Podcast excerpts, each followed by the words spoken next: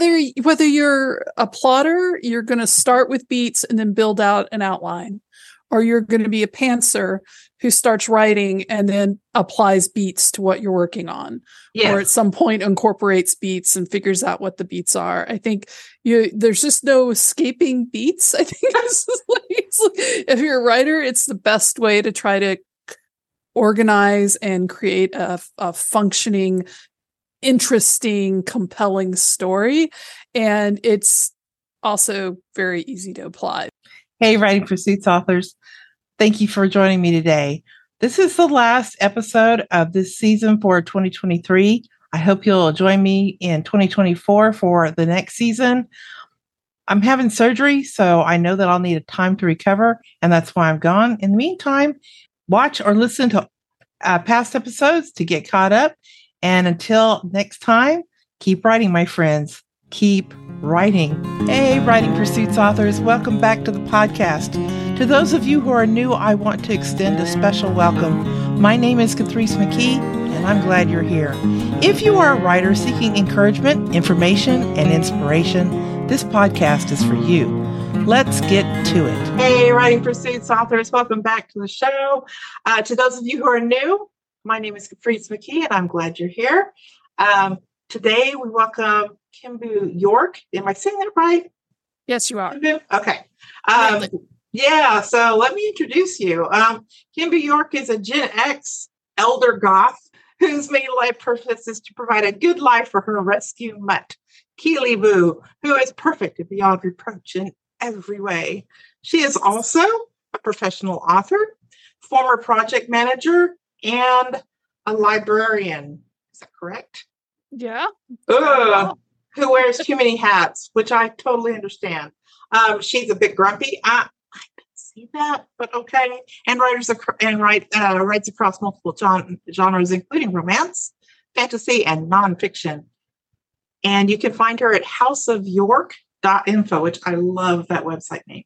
thank you I, Yeah. was, I was excited when i got it i was like yes that's the one i want well, that's I couldn't believe that writingpursuits.com was available. I was like, what? That is wild. No, in this day and age, that something that good would still be available.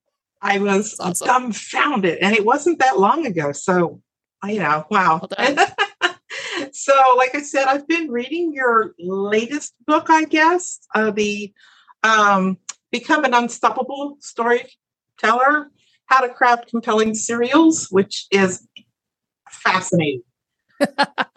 I But- think so. Yeah, um, I had an interview with uh, Christine Dangle, who has, I think, two or more uh, Vella series, hmm and uh, she was um, telling me about how it had changed her outlook on writing quite a lot, and that uh, because of the episodic approach to writing. And you're, you know, you don't know maybe what's completely over the horizon. You have maybe an idea of an endpoint, hmm or a stopping point, I guess. Maybe not an endpoint but a stopping point. And uh, so that was fascinating business. Um, and so this is really opening my eyes because I started out as a pantser and have leaned towards more, you know, the plotter kind of Mhm. mindset. Um, but this is fascinating stuff. So, um, how did you start writing? Well, I'm one of those very typical, you know, I was a kid who wanted to write and grow up to be a writer story. So that's not really, that I mean, we all think that's fascinating when we tell it our, about ourselves, but it's, it's pretty bog standard for most of the writers I know. That's true. I didn't get into professional original fiction publishing until I got actually, it's a circuitous route. I got into fan fiction again in 2007, 2008. And it got me back to writing. I'd kind of given up on ever having a writing career. The 90s were not kind. No, they weren't. no. And uh and so but when I got into back to fan fiction, it got me back to daily writing habit, a regular writing habit. And then from there, it got into writing original stories. And then I got picked up by a publisher, a small indie publisher for my romance novels about 2010, 2011. Again, I did not really vibe with the uh that that's such a such a wet, wiggly term for not vibing with the public uh, publishing industry in the early self-publishing years. Um, yes. Um, the ra- the rapid release, the the the focus on advertising, um, it it was effective and it still is effective. You know, as I say in the book, you know, that is not a bad method. There's nothing wrong with that. Mm-hmm. If that suits your mentality and your approach to writing, mm-hmm. that was not me. and so I kind of again fell out of writing. I, I still did write. I published my big, which should have been a serial, my big novel, Wolves of Harmony Heights in 2017. And that really started me on the journey of serial writing. Like you discussed that you talked with her about, I forget her name already, but uh the, Yes, thank you. Mm-hmm about writing novellas and that too is my gateway drug. Like i i went from like wow i really like writing this long involved world building story. Why don't i just do this as novellas? And i was getting into that and then pandemic yeah. everything everything changed and uh, i know right? And and so it took me a few years to get back to it and at that point serializing as a method of sharing fiction stories was gaining traction. And at the start of this year, I joined Subscription for Authors Facebook uh, group and then I joined Ream, which is a new subscription platform that's out mm-hmm. there, one of many. I don't want to make it like that's the only one that's there, but that's the one I'm on. And on Substack, where I do a lot of my nonfiction work and where the start of uh, Become an Unstoppable Storyteller hit up. So it's kind of like one of those circuitous, like I always knew I wanted to be a writer. But man, path has been. Ah, yeah. Well, I got, I, I have a similar story mm. third grade, I wrote my first like mystery, you know. Uh, mm-hmm. I believe the message was hidden in the wall. Anyway. you know, third grade. Anyway, uh, and then um, you know, I got busy with life, like you said, and had kids and all that kind of stuff. And then um, I decided to get really serious about it and and just write for myself kind of and write something I thought my kids would enjoy. And mm-hmm. I wrote it longhand of all things. And uh, because I was at That's sporting events and at the doctor and I was, you know, this and that and the other. So I always had the little spiral with me. And uh, about the time I got around to the fourth book, I'm going, you know, stack of spirals, I should go back to the beginning and actually write this. but but I, like you, have written uh, I, I, wrote the big long one, and then I wrote another one, and it's all in the same series. And uh, wrote two novellas, which I love. Those man, they it was like boom, they were just there. They were so I, I don't know. It was just so easy to write those. Mm-hmm. I say mm-hmm. easy, but it was. It was much easier than the writing the big ones uh, because you're always having to try to land that big plane. And uh, so I think I think maybe I'm finding the path that I need to be on. And so I'm thrilled to be talking to you about it because, awesome. uh, yeah. Yeah. Yeah. yeah. I, I found the same thing. And I think, you know, the, uh, the the novellas. So I do have a series. It's not quite relaunched yet. It's called Dragon's Grail. Um, the first novella is Escape from Ice Mountain. Very very high, epic high fantasy type of novel with romance. Mm-hmm. I don't mm-hmm. write romantic fantasy, but I write fantasy with romance. And me too. Uh, and the first and the books are uh, the novellas. I designed them to be thirty thousand word long, and man, I just love that length. Mm-hmm. I love that length for a story. And if you go back and you look at my fan fiction, most of my most popular fan fiction stories, bam, right in that thirty thousand mark. It's a and sweet spot. Yeah, yeah, it's a sweet spot. But on the flip side, I know I love world building and I know I love long, complex, drawn out stories. And so this bridge of actually seeing it as a serial mm-hmm. rather than just a novella or a novel or something like that has been a game changer for me and is really changed the way I'm approaching my writing and my goals for my stories as well.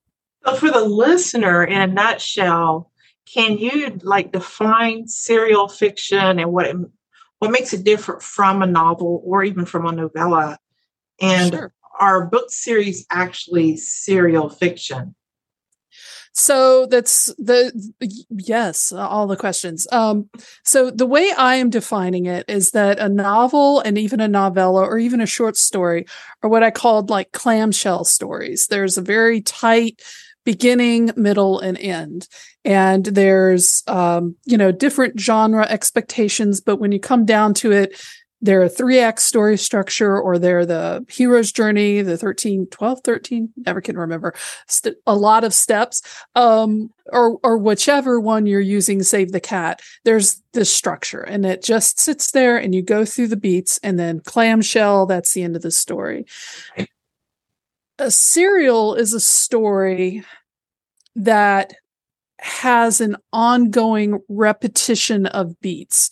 So in the way that I've broken it down in my book is there is the long big story arc. And the example I use is one people are very familiar with is you know Frodo taking the ring to Mount Doom right that was the that was the story arc of Lord of the Rings. However, there's a million words in that story and there's a lot of different things going on and if you piece it apart, mm-hmm. you'll see that there are smaller structures within it.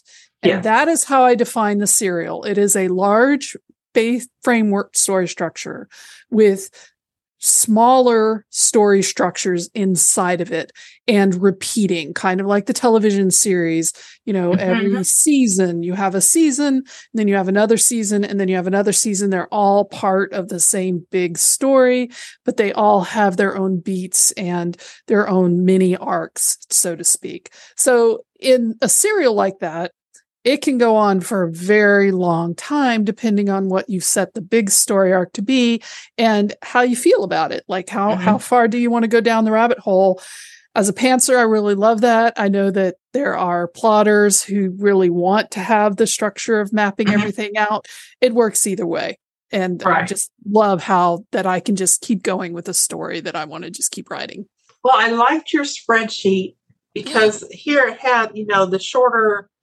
little thing going on. You like you said, the repeating beats, and then over here to the side you had the long story arc. And I'm going, that's what I'm doing because I've got this big long series in my head, and I know where I want it to stop because eventually maybe I might want to stop it.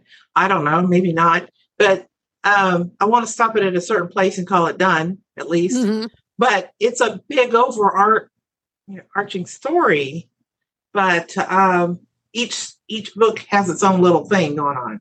Right. And to your question of whether a book series can be a serial, the the question is yes. Um, I think, you know, I, I think my tendency is to think that true serials tend to have less shorter pieces like shorter installments than you'd have with a book but the heart of it is do you have multiple story structures going on um at, at the same time? Concurrently is the word i'm looking for there.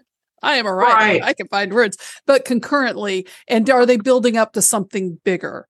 And a lot of book series do that um, in a lot of different ways. They don't have to if you don't want to. They can just be a series of books set in a village or a town, you know, right. you've got a mystery series. Right. So it doesn't have to be that, but I think it does open up a lot of opportunities for storytelling if you look at it through the lens of it's a serial instead of a series of novels. Right. I I I think that's a really good point. I think that's a really good point yeah, the the the common village, the common um, setting, even the common like uh, well, that's usually what it is. Um, where you have repeating characters, you have mm-hmm. repeating whatever, um, but they're standalone books.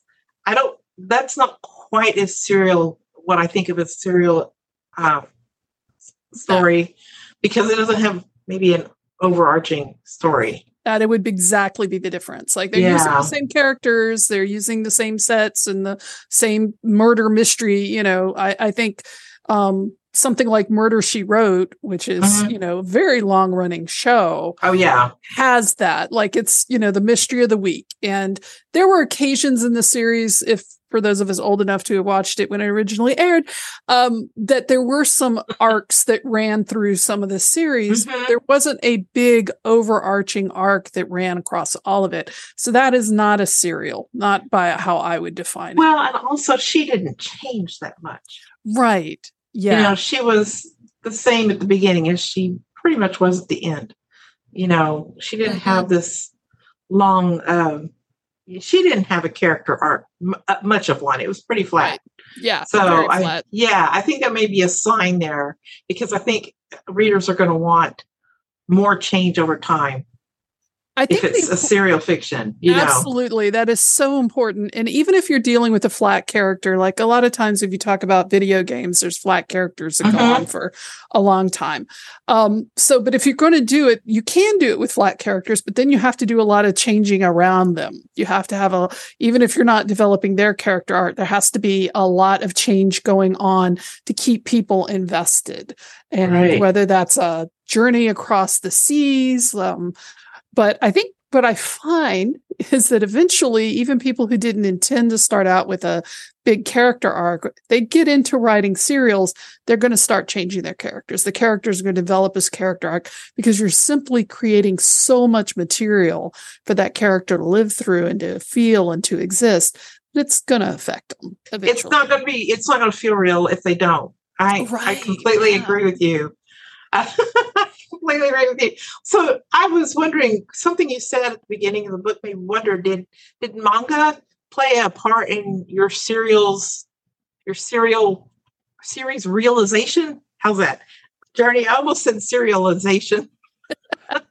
yeah and for listeners serialization is simply the act of um spreading out a story in installments but you can do a serialization of a novel or a novella or an epic Mhm. poem like it doesn't matter a serial is what we're talking about here is a distinct literary form to make it sound very highfalutin and uh, yes, actually, manga did have. Now, I'm not a huge manga or anime fan, but I've I'm I'm adjacent to it simply because of my interest in fantasy stories, and I was aware that these very long running series were going on. I mentioned Berserker in the book, One Piece. Um, which just got a Netflix show based on it, has been going on for 20 years now. Oh my I goodness. think. Yeah. And uh, one of the things that you, I thought of One Piece earlier when you were talking, because you were like, if the character has somewhere to go, and the the author of One Piece, the the the graphic, the manga writer, he's promised the readers that yes, there will be a resolution. Like you're not just reading this for 20 years for no reason. There is there is a plan in place. He's had to make that promise because it's gone on so long that people love it. So Yeah. um, Yeah. but it did help. And then, of course, my, as I talk about in the book, my interest in Chinese and uh, other Asian dramas, uh, television show Mhm. dramas, Mhm. and especially shows like Nirvana in Fire or The Untamed really opened my eyes to different ways of looking at story structure Mhm. and how how we can take those lessons and apply them to western style story structures that we're more familiar with Okay. Okay. Well, that that made me wonder. I I uh, I was just thinking while you were talking about that that when and this is going to seem really weird, but when I was reading books to my kids early on, we got hooked on Hank the Cowdog.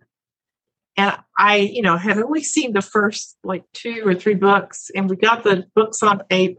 Yes, it was old enough for books on tape, right? and lots of road trips. Uh, but um, then I was stunned to find out that there were more than 30. and he had just he had just gone with it. And they did change over the characters changed over time. Like the little boy, he grew up, a- Mhm. I think a little sister, and you know, this and that, the other happened. But I was just amazed that there were so many, but he had just really just kept going helped him out. Yeah, and uh, you know he didn't really have to have an ending. Um, he just kept adding on to the stories and being ridiculous. But Mhm, mhm. which is which is a danger that can happen as well but I, and there's nothing wrong with that but it's one reason why i I suggest for authors if they're doing a thinking of doing a serial that they do consider the long arc. Even if you're a pantser, I'm very much a pantser and Mhm. I'm very, very, but I come in later and I add the beats. And so if I know that I'm writing to a beat, I don't really have to know how it happens. I just need to know that that's the thing that needs to happen eventually or needs to happen next. And so having that very large arc available to me as beats helps me stay focused on the whole story, if that makes sense. Yes. Yes. And I love the idea of paring it down to beats Mm-hmm. because that's- that's what a story's made out. I- uh, So, whether whether you're a plotter, you're going to start with beats and then build out an outline, or you're going to be a pantser who starts writing and then applies beats to what you're working on, or at some point incorporates beats and figures out what the beats are. I think you there's just no escaping beats. I think like, it's like- if you're a writer, it's the best way to try to organize and create a, a functioning interesting, compelling story. And it's also very easy to apply. So I love beats too. I'm like, yes, beats. So I'm. I'm somewhere in between.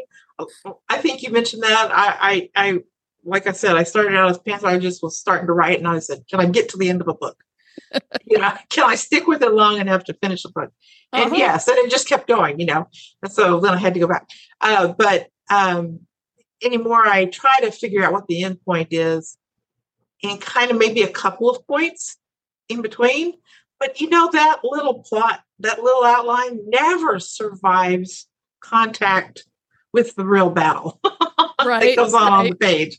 right. So- Yep. It's it's once once it's engaged, all bets are off. That's certainly true for me. That's very true for me. Writing Pursuits is run by Kathrese McKee, who has been trusted by fiction authors since 2014 to take their writing to a new level of excellence. Kathrese is a three story method certified editor who specializes in story diagnostics, coaching, and line editing to help you prepare your story for the journey ahead. For more information, go to writingpursuits.com. The link is in the show notes. And now, back to the podcast. I, I was saying I'm working on my new serial. It's called Transmigrated Terry, and it's a fantasy, a portal fantasy. It's a older middle-aged woman who dies and gets thrown into the world of her fav- her favorite fantasy series. And uh, yeah, it's it's a lot of fun. I've started posting it on Ream. I'm writing it. It's, it's what I call Alcaron. I'm right. I'm posting it as I write Sorry about but that. that that is really important for me like i know the the carrot the arc the character arc of Mhm. terry right i know what she's going to go through on this what's going to be a very long series serial um but like you said i i know the beat that i'm going to get to down the road i know what i'm aiming for and i know Mhm. there's going to be things that come up that because i am a pantser there's going to be things come up i didn't plan for but i still know that i can kind of herd the crowd toward what i want. And that's to me what makes it a serial because i do have all the adventures i have planned for her. There's still that point at the end that she's going to get to. How do you overcome the fear of like really going wrong? Uh, you know the the it's the best and the worst advice that anybody could ever give a writer which is do it anyway. Here's the thing. I think if and so this is geared a little bit more towards pantsers because that's what i am but i think it does apply to plotters and other planner types of planners as well. I think being flexible is always a good idea and knowing where you're going is even if it's way far down the road is a really having that pin on the wall will help you get keep from getting too far down uh unbeaten path like an invisible Right. like you're off the trail right like you're off the ranch it's there's nothing there but that said You found the end of the world. it's like you just went some we have no idea there's ships there's but what what are we doing now what are we doing Um, now? oh gosh, I've done that so much. But here's the thing that I really want to stress. Mhm. If you're building a long running serial and you're focusing it as a serial, the the byways are going to be just as interesting to your readers as the main plot points. I love And that. See that you can see that in, uh, of course, Lord of the Rings. Like there are some real like Tom Bombadil, like what even, right? Like nobody knows what happened there. He just went on this little excursion, Tolkien. All right, we'll go with you. Um, and uh I in the book, I also use Chronicles of Narnia. Um, I think the third or the fourth book, I get them mixed up. But one of them is a flashback to before the main story even happens. Yeah. And people were thrilled to read it because they wanted the history. They wanted the the the backstory of what happened in Narnia. And don't be too afraid of it if you know you're going to be able to make it back on the main path. Right. I love that. Because readers, if you get readers invested, especially in a long running serial, and they are invested, they are invested and they will not mind if you're doing the backstory of, you know, the stepmom of the second character and their adventure with the dog. Like they're they're gonna love it. And so don't be too afraid of it, I guess is my point. I guess the, thing they did there, well, you know, like Tolkien, he made it an episode. It wasn't something that he would just got way off that tangent. He never came back. It was an episode, and then he rejoined the main story and Yep. went on with it. Um, I can see people. I do get beginner writers who they don't know who the point of view character is, and twenty chapters in, we're still not sure who the main character is. And it's like I have to coach them. Look, uh, you need to have somebody for the the reader to root for. Mhm. They have to relate to somebody and start rooting for them and pulling for them to succeed and overcome their obstacles. But um, then at that point, I don't think it's harmful to go off on a little tangent. You know, as long as you bring it back. That is an excellent point. And again, back to the idea of having that point where you know what you're doing, where you're going with the character, who the who the protagonist is. And if you've got a very big story with lots of characters, I yeah, new writers can just become really interested in this character or that character and kind of drift away. But if you know the protagonist is, or at least the set of like you can't have a group of protagonists. That's a thing that can happen. But Mhm. uh, that's more an advanced level thing, I think. But whatever your choice is there, if you've got that idea of what the long arc is, what the long story arc is, and the beats that you're using there, you can go down to Tom Bombadil's little poetic hut in the woods and right, but still come back to Frodo's got to take the ring to Mordor Right. Right. and never losing track of that. I think if you've got that in your mind and you keep that on the horizon, no matter how far you go off track, you're going to be steering back to it. Okay, I um I want to make sure that people understand the long arc.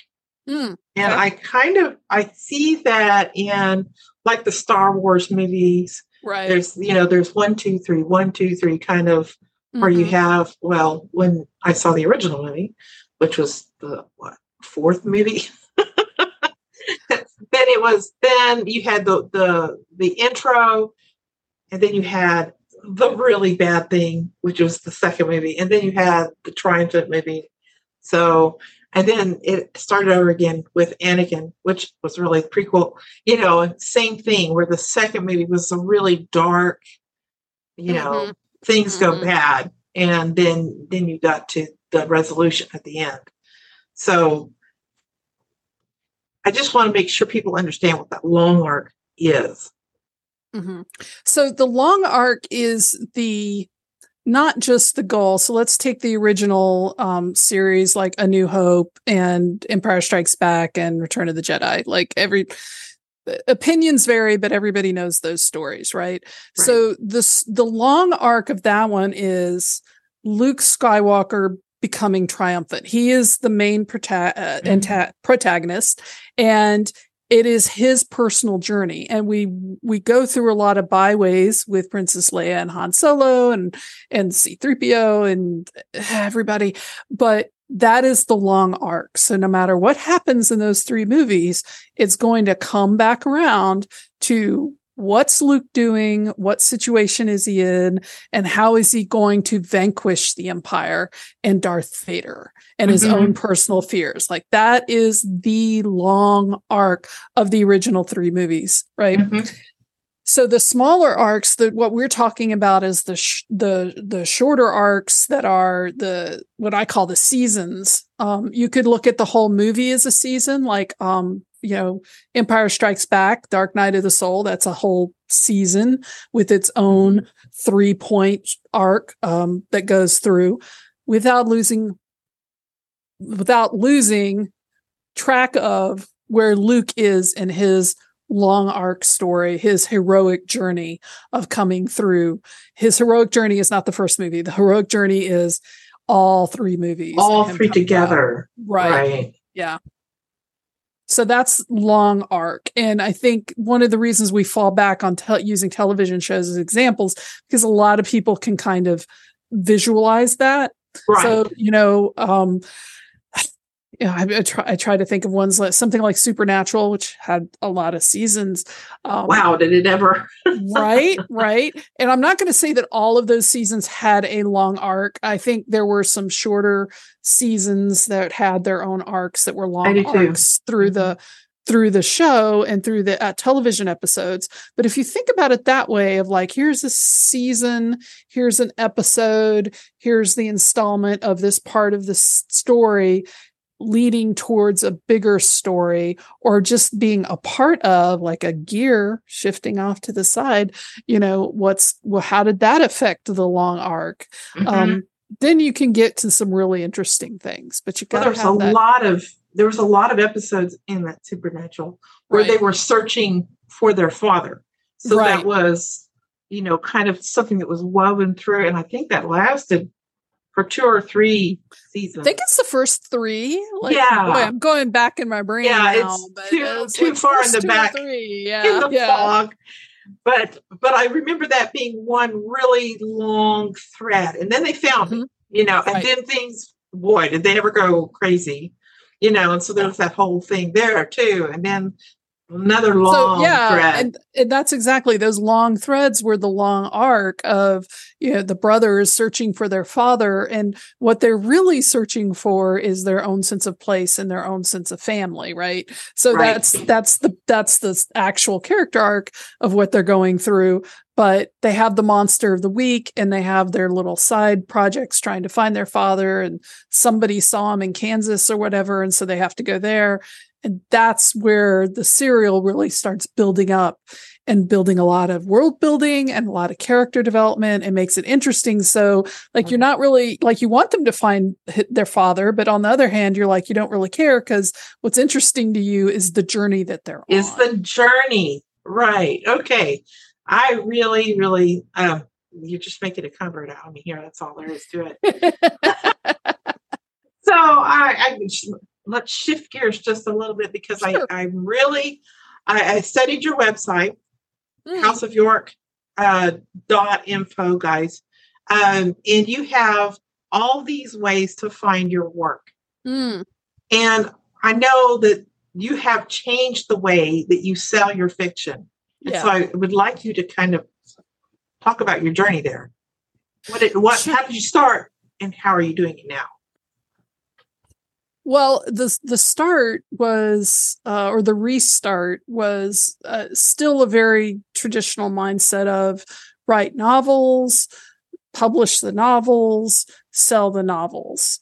Mhm. And then when I found out about um, or explored more uh, platforms like Ream and Substack or even Patreon, which a lot of authors are on, I started looking at well, how could I use that to advertise my novels? And in the back of my mind, always back there was the idea of kind of like you, I'm not really digging the writing of the novel. Like I, Mhm. I there was so much more I wanted to do. There was bigger story arcs that I had in mind. And when I was writing Wolves of Harmony Heights, and that's a story I talk about in the book, um, you know, I it's almost 200,000 words and I still felt like I was rushing the ending because I was like, "Oh gosh, I can't have it be longer than 2,000 words. That's just too long for a novel." And it is That's the limit. yeah, that's kind of the upper limit for a novel unless you're, you know, d- G.R.M. Martin or something. yeah. Yeah, one of the big big names, but it They get more too long. pages. right right uh they get fewer edits that's they get Mm-hmm. um i didn't see that uh but and it was kind of the confluence of those things all coming together um, at the end of last year that I realized what I really want to do is I really want to write serials. I really want to Mhm. write those those involved long running things. And so when I looked at the platforms at that time, and Ream was a brand new one, you know, there's That's There's- R E A M for anybody. yeah. That'll be in the show that's um and they're still in development as far I mean they've launched. Um there's still some features that they don't have that some people are waiting on. Uh but it's kind of like a cross between Patreon and Wattpad. And that's what I was looking for. I was looking for something where there could be a reading experience for readers that would still draw them into my ecosystem. And Right. here was here was the big mindset change for me when I realized I was going to go to writing serials was that I didn't want to be a purveyor of products. I wanted to be a purveyor of experiences. Got it. I wanted to create that for people so that if they subscribe to me, they're not subscribing to get a chapter. I mean, they are, but what they're really subscribing to is the experience that I can give them with my world building and my characters. And that's a mindset thing. It's like, you know, technically it's kind of the same, but for me, that changed everything. When I thought of it that way, I was like, yes, I can build this world and bring people in who want to be there. And Perfect. that's what really mattered. You Yeah. really have, and and it's a much faster. I, don't want to say this. It sounds like I'm talking complete business, but it's a much faster acquisition cycle Mhm. because all you have to have is a chapter, and then the next chapter, and then the next Mhm. chapter. You don't have to have the hundred thousand word book that takes forever to get to market. That takes forever for your readers to get. And this Mhm. way, they can get the installments, and it's you know it's a And regular it keeps it alive. Yeah. it keeps it alive in their mind. And Builds community. It's awesome. okay, It's awesome. Now, I do hear writers worry, and this was something I got over right, because I wrote fan fiction for years. Mm-hmm. Um, you know, concerned about, well, it's not a finished product. Like you're writing a chapter and you're putting it up. And that's true. But what we found, and there are a lot of writers who are, who are, we talk about this a lot on that particular Facebook group. Mhm. A lot of writers are finding that their readers actually like that. They feel like they're getting a behind the scenes experience of seeing the rough draft. And we just say, like, at the point where this is going to be available in a omnibus form or a book form or publishing the individual novella or however we're doing it, it will be a little different because it will have gone through a more strict, you know, editing process, a more formal editing process. right. But these insights, these chapters that we're just throwing out there, like readers are really eating that up. Readers really love that. They love like feeling like they're in on the in on the gig, you know. And so right, right. not as much not as scary as a lot of people think it is if you just get your work out there and start sharing it. I had an interesting conversation with JP Rindfleisch um, uh, Mm. just a few weeks ago, and uh, he and AB. I feel terrible. I'll have to look up his name. I'm terrible with names. Well, they they have this. Uh, they have a Vella series, and they they think of it as seasons. Mm, And when they're done with the season, then they work to getting that out as a book on Amazon or wherever, maybe other Mhm. places too. right.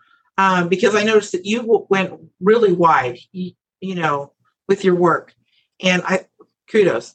Um, that's kind of like on my to do list, uh, but I I love that idea that it's not finished necessarily. It's not to the um, maybe to the, the height of polish that you would do for a published novella, but then they have the chance to go back around and finish it out, and maybe take some of that reader input to tweak a few things. Mhm. you know, before they put out the finished book. Oops. Yeah. Yeah, a lot of a lot of serial authors are doing that, and that's certainly what I plan on doing with my Dragon's Grill series when I get back, because that's the one that's based on the thirty thousand word novella. Even though I'm going to be publishing it serially, and each scene is about fifteen hundred words Mhm. each installment, you know, the the novella itself is going to be thirty thousand, and then going to publish that and have that available both on my website for direct sales and then wide of course. So that's definitely my plan as well. And to me that's that's the beauty of doing something like this because you're not just hitting one market. You're not just hitting the people who like to read books. You're like hitting the people who like to read stories online in installments that are serial or serialized. And also hitting people who want to buy the whole book like you're just expanding your market i don't see any downside personally Yeah, it's like they, they can collect it. They can get the whole collection. yeah, yeah. Wow. Some authors are really going to town with that too. Uh, there's this one author named Chris Hopper. He does fantasy, he does fantasy, mostly science fiction though. And he has his own website. He has a tech background, so he built it um, for his membership. And it's just exploding. He's got these little trinkets he sends out to all these members that are like a poker card. Oh, like he's poker thing. gamified it. Yes, he's gamified it. And so if you join up, you get the little poker chip and that's specially printed. He has them designed and they're special edition ones that people can buy. Wow. And uh and I know, I know. It's amazing. And you know, even graphic novels, online graphic novels, I don't know if you're familiar with Lackadaisy. Have you heard about What? no, I'm not. I'm not familiar with that. But so. Lackadaisy is an online web graphic novel. oh, like uh, yeah, graphic novels. Uh, Yeah, on, well, the, the uh, what do they call those? I My- call them graphic novels because I'm old. So I'm like, web. Webtoons. Web, yeah, web comics, web sorry, web. Yeah, something like that. Um, it's it's about it's it's a bunch of cats in 1927 St. Louis jazz. It's it's amazing, beautiful That's art. great. They That's just did a Kickstarter for one almost two million dollars. They raised almost two million dollars to do animated versions of their stories. Wow. One of the things that they've done is they've given all these extra perks. So when you think about what you can do with a serial, it's not that different than what you can do with a Kickstarter. You can give people special special print editions. You can give people bookmarks or uh, limited edition prints of covers.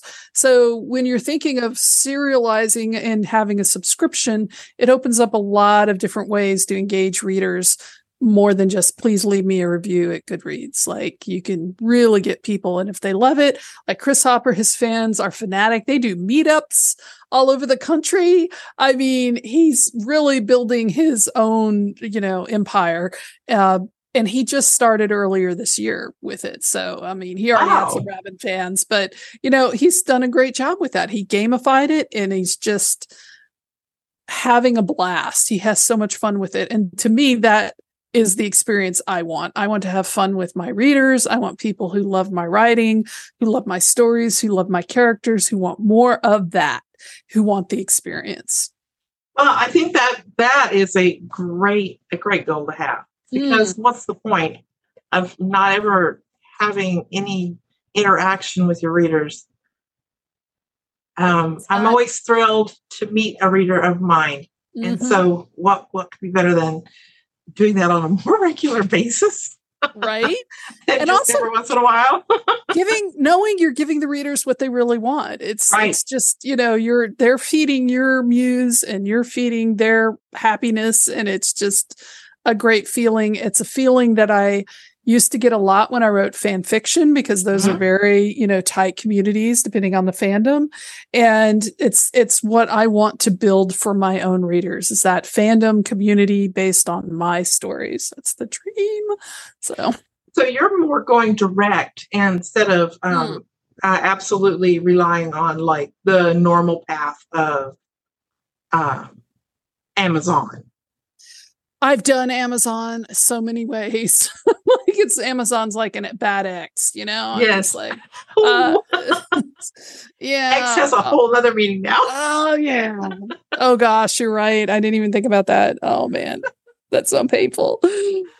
I've I've done I've done KU, I've done Amazon exclusive, I've done Amazon with some wide, and when I realized that I wanted to go also to direct sales on my own Mhm. site, which I'm still getting that up and running. Working on that. Yeah, I'm still working on that. Like as you said earlier, like that's a big project, Yes. and I found out that it's a big one. Um, and so going wide for me is again about casting that net to all my readers. And especially in this day and age, I, as an IT person, as a person who has a background in information technology and as a librarian, that's what my master's degree is in. Which is also information technology. Yes, exactly. It's all information technology and and information not and knowledge management and all of that. And I love it. I love it. To me, that's just a good time. Uh, I know that that does not ring true with everybody, but it does for me. But one of the things I do know is that the readership of ebooks is international. And it, it- that was really hit home with me when I got into the Untamed fandom, just based on a web novel called The Grandmaster of Demonic Cultivation. I do talk about that in the book. Mhm. It's one of my big fandoms. I love it. Like literally, that web novel has been read by multiple billions of people. like, That's just outstanding. Blows my mind when I was looking Right. at the numbers of it. And there are other Asian web novels that have those kind of numbers. And then I made me realize, you know, night. there are people all over the world who want to read fantasy novels and who want to read romance novels. And so going wide for me wasn't just about, oh, I don't want to be on Amazon. It was opening, finding ways to open my writing and my work up to multiple markets all around the world. And that was certainly a goal for me. So Hmm. that was a major impulse in going wide. Wow. But yes, you're right. And I think that that means uh, if you just kind of like test the wind, um, they're ahead of us, perhaps, in that. Um, but did you say it was Chinese or? Mm, Chinese, yeah, yeah, Yeah. The Chinese web novel industry is is not great for the writers. It's way it's terrible as far as like how it's set up for Mhm. paying them and giving them control over their intellectual properties. Um, but if you look at just the numbers and the number of readers and the types of fandoms, I mean, I, I admit I have been humbled by by Chinese and Asian fandoms, whether they're Korean or Taiwanese or Chinese or Japanese, like those fans, like you do not understand the level of fandom until like the fans take over a local Kentucky fried chicken to drape big printouts of their favorite characters all over the walls. Like I'm just I I like I, I, that's not my local Kentucky fried chicken. Let me tell you. so it does make you wonder amazing. if part of that is the fact that there may not be as much choice for that market and the number of authors that are producing for it. But but I do think that the, the growth curve is just beginning Just and- kidding. in the US, the UK, Canada, the English speaking world. It's just beginning and it's it's gonna take off and be huge. I think I you're right honest- about the trend. Yeah, I, I do. And I think it's especially with the serialization and serials being coming back into the scene with, Uh, you know, you have to, I, I, and I hit home with this. I used to work in higher ed. That was my day job before I retired and for university. And, you know, these, these, these kids today, any kid born after say 1995 has been raised in an environment where they're constantly reading online Right. and and there's pros and cons like i'm not going to get into that but the fact is that they are used to reading online they're used to reading on their phone and they're coming of age and they're looking for things to read like you said i mean the market is just both for ebooks and for online subscription serialization platforms gonna boom it's just i totally believe that they were also raised in the age of binging. yeah So when I was a kid, I mean, there's three channels to begin with. Well, four if you count a PBS. And I, we didn't have cable. So if I was going to watch a program, it came on once a week and I had to really, you know, live by the TV guide, right? TV so, guide, yes. Like you were going, like you memorized the TV. When is, and when is the reruns happening? And, and oh, going to yeah. happen, right? So, um, this, my kids, though, they have, I mean, even the oldest ones have been raised in a an environment of being able to watch and more and more so binging a, a program, binging a whole season of whatever it is. Mm-hmm. And so they're used to that episodic um, atmosphere. They're they're they've been raised on serial. Yeah, they really, they really have. They really have. And like I was talking about with manga, you know, these mangas go back 20, 30 years, some of them. And th- these, a lot of kids have been raised, grew up reading these and are still reading these still reading. stories, you know, and they just expect them to go on and they've had it their whole life. Why would it leave? Like, why would it end? Why would it go away? And, what is it? Uh, Prince, Prince Valiant is still in the comic strips. And let me tell you, I loved Prince Valiant, man. I read, I would look forward to Prince Valiant every week. I just, that was, that's, that should have been my tip right there. Right there. My natural inclination was. should have been a clue. Yes. Prince Valiant. Oh my gosh. Oh, loved my it, goodness. Loved it, loved it. well, I think that's all the time we have. I just right. cannot thank you enough, Kimboo, for uh, Kibu for coming on and talking about serials and kind of opening our eyes to it and I love your book. Uh, that's become an unstoppable star- storyteller. How to craft compelling serials, guys. Yeah, and, and it, that they'll be in the show notes. Good. So. It's and just so everybody knows, it was available direct only for a little while, but now it's available on all the major platforms. All the platforms. I noticed that. So get it anywhere you like to get your books, mm-hmm. and you don't have to go to Amazon. So and be sure to leave. Be sure to leave a review everywhere you go. I would appreciate it. Thank you. But yeah, yeah. thank you for having me on. I, it's a topic I love. It's, a, it's a, obviously it's something fun, and I love opening people's eyes to the possibilities of this new form of trying telling telling a story. The new so old form. It's wonderful. New old form. thank you, Kimboo. I appreciate it. Not a problem. Thank you. Thank you for listening to the podcast. If you enjoyed this episode, please leave a comment and follow the podcast. Sign up for my newsletter, Writing Pursuits Tips, for more news and tips for authors. Also, look for the Writing Pursuits channel on YouTube.